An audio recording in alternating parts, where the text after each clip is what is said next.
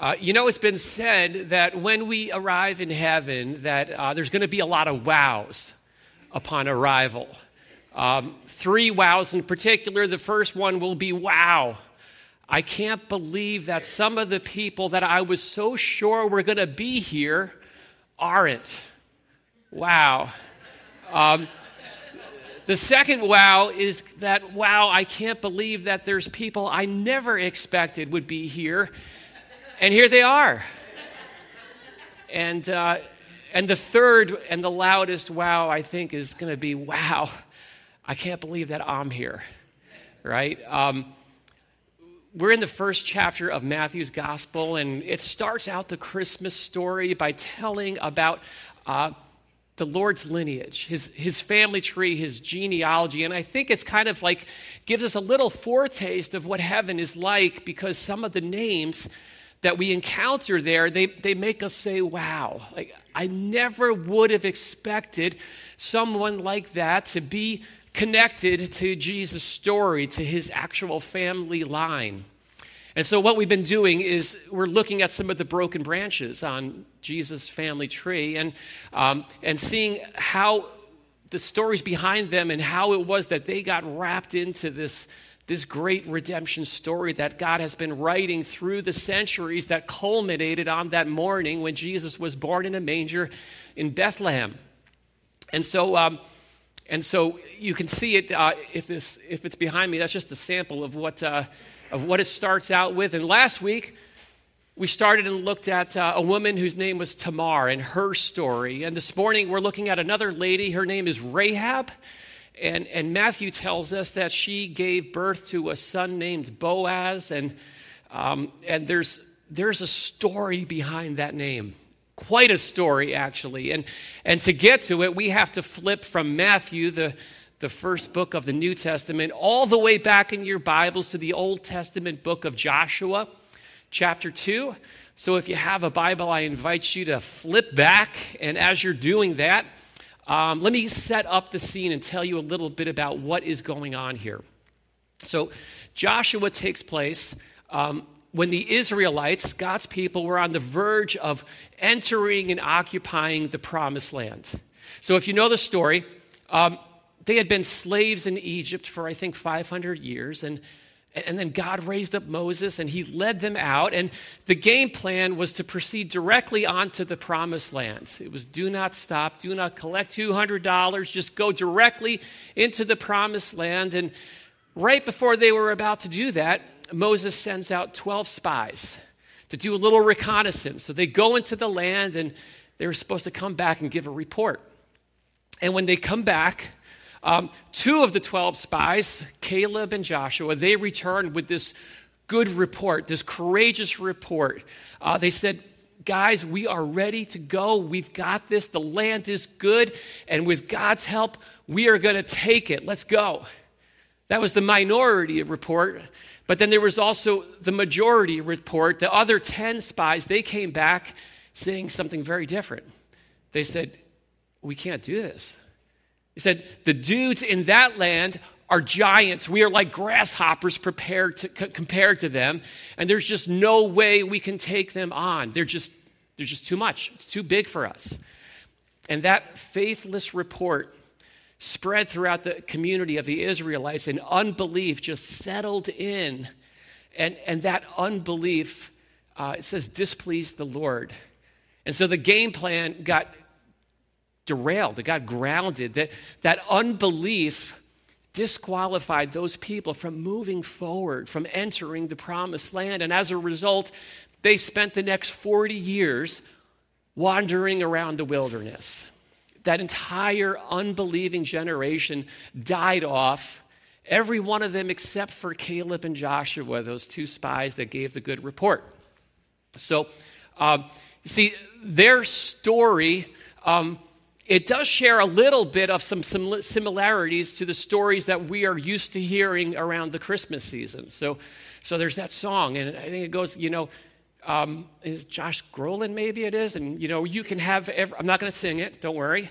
Um, you have everything you need if you just believe, right? And I think in a way God was singing that song to his people. Come on, would you believe? And maybe he's singing that to us right now that when it comes to seeing God's purposes take shape in our lives, believing him, believing God is that one essential ingredient that cannot get left out. A lot of other things can get left out, but belief can't. Now, the difference between the Christmas stories and, and this story that we're looking at is that um, the object of our belief, right? So, we're not talking about believing in Santa Claus or in Christmas magic or in some kind of vague feeling, goosebumps in the back of your back or whatever. We're talking about believing in the one true sovereign God of the universe. That's what this is calling us to. And so, by the time the book of Joshua opens up, those 40 years of wandering in the wilderness have passed. And so this is this is take 2. Okay? Like you guys blew it the first time. Now we're ready to try it again. They're teed up to make their entrance into the promised land again. And the first obstacle they come across is this walled city of Jericho. And so Joshua sends out two spies in advance. Now, that sounds kind of familiar, right? We've seen this before, right? We, we, we know that when the spies went last time, 40 years previously, that's when everything went south. And so, you know, if you're an informed reader and you're reading through this book, you, you know that the author is intentionally, he's setting it up for us to wander, to wonder. Did they learn their lesson? Right? Or is this going to be deja vu all over again? Are they ready to believe? Are they going to believe this time? That's the, that's the point in this story. And so this time, Joshua sends out two spies, not 12, and they sneak past the gates of the walled city of Jericho. They get on the inside, and it's at that point where they cross paths with this woman that we're talking about this morning, this woman named Rahab. So, so let's read how the uh, introduction goes. It says this in Joshua 2, verse 1. It says, uh, Joshua sent two men secretly as spies, saying, Go view the land, especially Jericho. And they went and came into the house of a prostitute whose name was Rahab and lodged there. And it was told to the king of Jericho, Behold, men of Israel have come here tonight to search out the land. Then the king of Jericho sent to Rahab, saying, Bring out the men who have come to you, who entered your house, for they have come to search out all the land. But the woman had taken the two men and hidden them. And she said, True, the men came to me, but I did not know where they were from. And when the gate was about to be closed at dark, the men went out. I do not where they went. Uh, pursue them quickly, for you will overtake them. But she had brought them up to the roof and hid them with stalks of flax that she had laid in order on the roof. So the men pursued them on the way to the Jordan as far as the fords, and the gate was shut as soon as the pursuers had gone out. All right, so we'll stop there. And uh, one thing we find out immediately in this story is that God's list is a lot different than Santa's list. Okay, so, so Santa has a list, you've heard about it, right? And in this list, you are either on the, the nice list or you're on the naughty list. And, um, and so, what we're seeing here in this story is that God's list isn't Santa's list. And that's good news for us because Rahab, as we're meeting here, we're getting introduced to this uh, character. She would probably make it near the top of the naughty list, right? I mean, she doesn't have a whole lot going for her. Um, three reasons at least. First is that she's a foreigner, right? That would be strike one. She is not of God's people. She's not an Israelite. She's a Canaanite. And that automatically would identify her she's the enemy. She's not one of us. She doesn't belong in this story. So that's, uh, that's strike one. Uh, strike two would have been that she's a she and not a he. Now, of course, that ought to be obvious, but you know, in the days that we're living in here, sometimes you can't be too sure. So we'll say it. She's a girl, she's a woman. Um, and in ancient times, these were patriarchal times. What that means is that it's the, it's the males who mattered back then. Everything revolved around the men and the females. They were just on the margins. Uh, they were viewed like objects to be used and not like human beings with worth and value and dignity. And so that would be strike two against Rahab. And, and strike three is that she is not what you would call um, a model standout citizen, right? She is more like the poster child of this is why God is about to evict the Canaanites out of the land. I mean, she's a she's a harlot, she's a prostitute. And, and we see here she's ready and willing to lie um, and exaggerate the truth when the situation suits her. So, so if you're reading this story and you start thinking, there is no, one, no way that someone like that can ever hope to be included in what God's doing, that's the point, right? That's, that's exactly the point that is trying to make. Rahab is the last person you'd ever expect to make their way into God's story, but we know how the story ends already, right? We've seen the family tree, and so we know that that's exactly what happens. She gets into God's story, and, and, so, and so please don't miss the point of that. The point is that if someone like her, with all that she had going against her, if she can get in, then so can someone like you.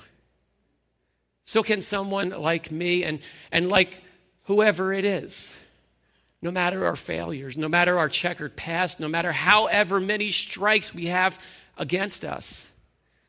God's list isn't Santa's list.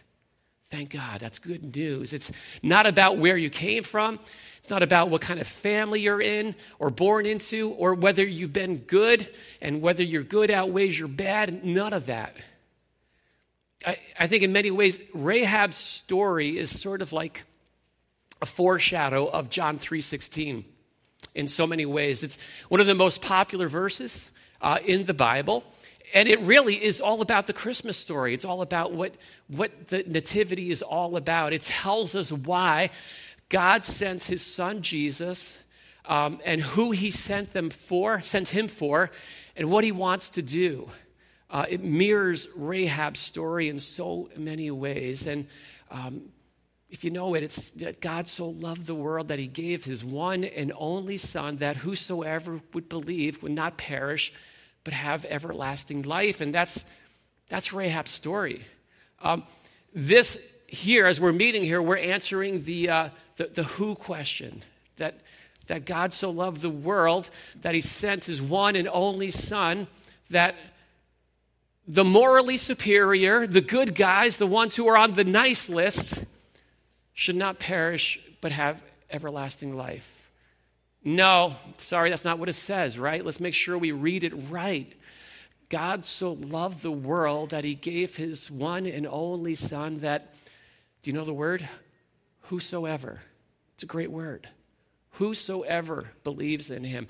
Whosoever is a big word. I want you to repeat it with me. Whosoever. What, what is who, who falls into that category? It's a pretty all encompassing category, right? So, if, if whosoever was a bucket and the bucket had that, you know, that sign of whosoever, who doesn't make it into that bucket? No one.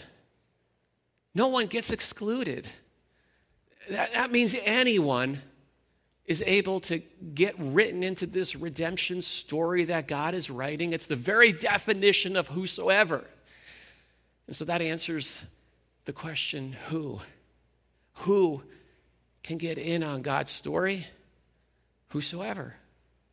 Even an overlooked, marginalized, foreign prostitute like Rahab.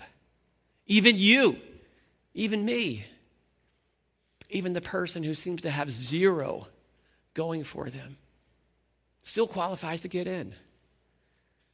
That's the who. Uh, the next question is how. And let's keep on reading. It says, uh, as we continue on in Joshua, it says, Before the men lay down, she came up to them on the roof and said to them, I know that the Lord has given you the land, and that the fear of you has fallen upon us, and that all the inhabitants of the land melt away before you. For we have heard how the Lord dried up the water of the Red Sea before you when you came out of Egypt, and what you did to the two kings of the Amorites who were beyond the Jordan, whom you devoted to destruction. And as soon as we heard it, our hearts melted, and there was no spirit left in any man because of you. For the Lord your God, He is God in the heavens above and on the earth beneath. Stop right there. So, so we saw Santa's list is, separates the naughty from the nice. Uh, God's list separates those who believe from those who don't believe. And, and it sounds kind of primitive here, but what we just read is an authentic profession of faith. This is Rahab's profession of faith. And, and so we, we want to like contrast what she says and where she's at with where, where the Israelites had been 40 years previous when things went bad. So Rahab, she's very clear about it. She's like, I'm terrified. Everyone in the city of Jericho, we're, we're filled with fear, just like the Israelites were 40 years previously. But, but unlike the, the, those Israelites, she's also filled with faith. What she has that those Israelites didn't have is belief. She doesn't just believe in this like head knowledge kind of way that you know, some kind of God I believe exists somewhere out there. Yes, I assent to that. No, that's not where she's at. She believes in him specifically. She knows his name. He's the Lord. And she clearly articulates that she believes this God of the Israelites is not just a God, He is the God. He is the sovereign Lord of all who is able to do anything He wants big contrast from what they would have believed back then, which is you've got your territorial gods. And so if you live here, you believe in this God. You live there, you believe in that God. And all the gods get along. And this is just blowing that whole thing up. There's one God, there's a creator God. She believes that this God is at work and that what he is doing cannot, will not be stopped because he's not just one God among many. Says, she says, The Lord your God is the God in the heavens above and the earth below. In other words, everything is subject to him. She, she's, she's articulating uh, a God that goes beyond, you know, what we often hear today. You really need to believe in a God as a coping mechanism. If believing in God helps you get through the hard times, then you should choose a God and believe in it. That's garbage, right? This is recognizing that there is a creator. You're not him. I'm not him, but he exists. And we are creation. All of us are creation. And that means we are subject to the Creator, that He exists above and beyond everything and everyone. He is Lord of all. Rahab got that. She understood what the Israelites missed so long ago, and so she may never be a model of purity, at least not at this point in her life. But you know what she is? She's a model of the kind of belief that God is looking for. This is what He's after. This is what matters. This is what He wants most. He doesn't want for us to just go clean up your act, get yourself together, and move yourself from the naughty list to the nice list. That's not what gets you into God's story. It doesn't get any of us into God's story. He will take care of cleaning us up himself. But what he wants us to do is to believe him. For God so loved the world that he gave his one and only Son, that whosoever, not that whosoever does enough good deeds, that their good outweighs their bad, will not perish but have everlasting life. No, whosoever believes the baseline is belief. That's where it starts. And the reality is, any of us can choose to believe. Right? You don't have to have had years of walking with the Lord or going to church. You don't have to have an advanced degree in theology to believe God. You don't have to come from a particular family or have titles on your door or accomplishments under your belt. It's simply a matter of trusting in who God is and what it is that He's doing. That's what Rahab did. So we see the, the who, right? The who is whosoever. Uh, we've seen the how, which is believe. And the last part is the what. What are we believing God for? And the answer is we're believing Him, we're trusting in Him, we're relying on Him for rescue, for redemption, for nothing less than salvation. Let's keep reading. Rahab says, Now please swear to me by the Lord that as I have dealt kindly with you, you will also deal kindly with my father's house, and give me a sure sign that you will save alive my father and mother, my brothers and sisters, and all who belong to them, and deliver our lives from death. The men say to her, Our life for yours, even to death. If you do not tell this business of ours, then when the Lord gives us the land, we will deal kindly and faithfully with you. The men said to her, Behold, when we come into the land, you shall tie the scarlet cord in the window through which you let us down, and you shall gather into your house your father and mother and brothers and all your father's household. And if anyone goes out of the doors of your house into the street, his blood shall be on his own head, and we shall be guiltless. But if a hand is laid on anyone who is with you in the house, his blood shall be on our head. But if you tell this business of ours, then we shall be guiltless with respect to your oath that you have made us swear. And she said, According to your words, so be it. Then she sent them away, and they departed, and she tied the scarlet cord in the window. So Rahab makes this incredibly bold ask. And maybe you have figured out that once you have come to terms with who God is, and you've understood that the real God is a big God, that He's sovereign, that He can do anything He wants, then you understand that you can go to Him and make big requests. It only makes sense.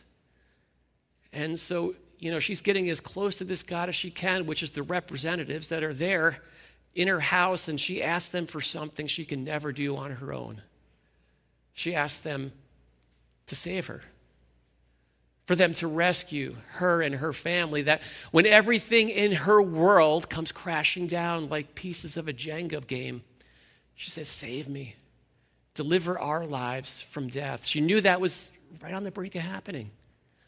And what's fascinating is that the spies make a deal with her. And it, it really is, it's kind of astounding they actually go to the extent of forming a covenant, which is a big deal back in those times. They, they make actual vows to her. They bind themselves to this foreigner, this woman, this harlot who just asked them to save her. When the walls come down, they promise to protect and to rescue her and her family and to bring them to safely. And here's the deal they say take this scarlet red rope, this cord, and that's the marker Make sure it's hanging out your window when we, when we come in, when the walls come crashing down. And so we guarantee the safety of everyone under the roof of where that scarlet cord is hanging from. And maybe it kind of jogs your memory if you're familiar with some of the Old Testament stories. It sounds strangely reminiscent of another salvation story, uh, one that happened in Egypt the night before the Israelites, where were rescued from that scenario. And That, in that case, it wasn't a cord in a window, it was the red blood of a lamb that they were told to spread on the doorpost. And everyone inside the home whose doors was covered in the blood of the lamb was safe. That's where the, the Jewish celebration that's still celebrated today, we call it Passover. That's where it came from. And both of those stories are, I believe, they're shadows that point to the ultimate salvation that came on Christmas, that led to Easter, um, that Jesus was born on Christmas to accomplish, that he is the Lamb of God. He came to take away the sin of the world, to do what you and what I could never do on our own. And to do that, it took him to the cross where he shed his blood to pay the price for our sin. And his promise is that we who are covered in his blood that we can live with the expectant hope that we will not perish but have everlasting life. Not because of how good we are but because of the goodness because of the faithfulness of the one who made the promise to save us. And so in, in rahab's case it kind of started her on this journey of faith right? From the moment those spies left till the moment they returned to rescue her, she was just believing in the promise they made. It's the same kind of journey of faith that you and I, Christ followers today, we are living on right now as we wait our own rescue. So Rahab tied that scarlet cord to her window and she would have waited and watched. And that cord represented everything that she had her hope set on. Everything hinged on whether those spies were going to do what they said they would do, whether they were going to keep their promise to save her. And we don't know how long it took, but the day eventually came when she would have looked out her window and she would have seen the Israelite armies. They were marching around the walls of Jericho several times. She doesn't know what's going on. And at some point, the walls come crashing down. The sound must have been deafening. And there she would have been huddled in her house, family around her. She hears that sound of footsteps. And she looks and she sees those two familiar faces. And Without a word, they take her by the hand and they lead her out safe and sound. You know, as Christ followers today, we are waiting for faith to be sight. We are waiting for Jesus' second coming. And as we do that, we are believing the promises, actively trusting that God is going to do what he promised to do. And as we do, we're waiting, we're trusting, we're watching, and we're hoping. And so here's what this story tells us is that God is a promise maker and he's a promise keeper. And there's no telling what could happen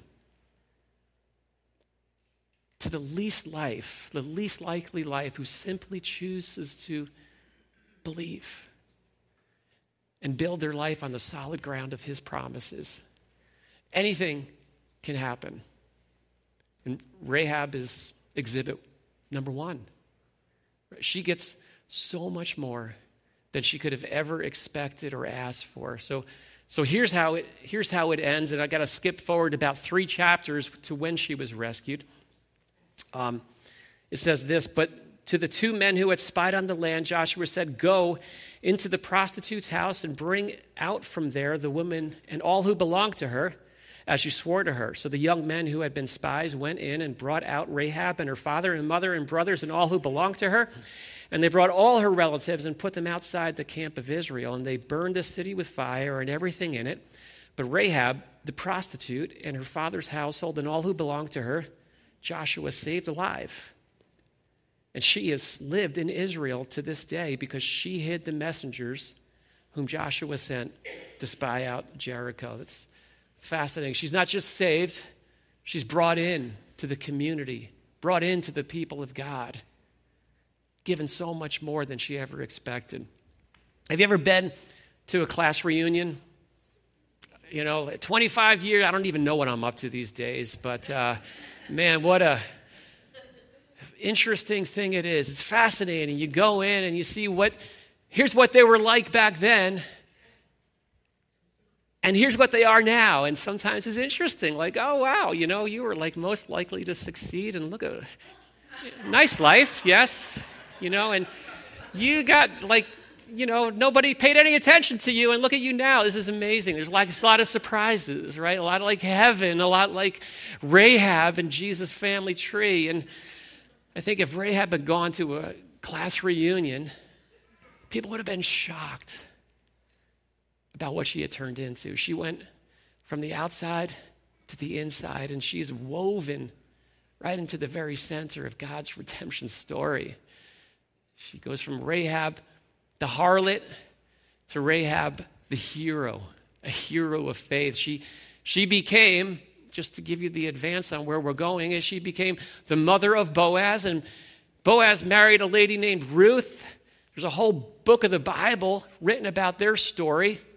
And she became the great, great, great grandmother of King David, Rahab. It doesn't stop there, though, right? Because we've already seen she's part of Jesus' genealogy.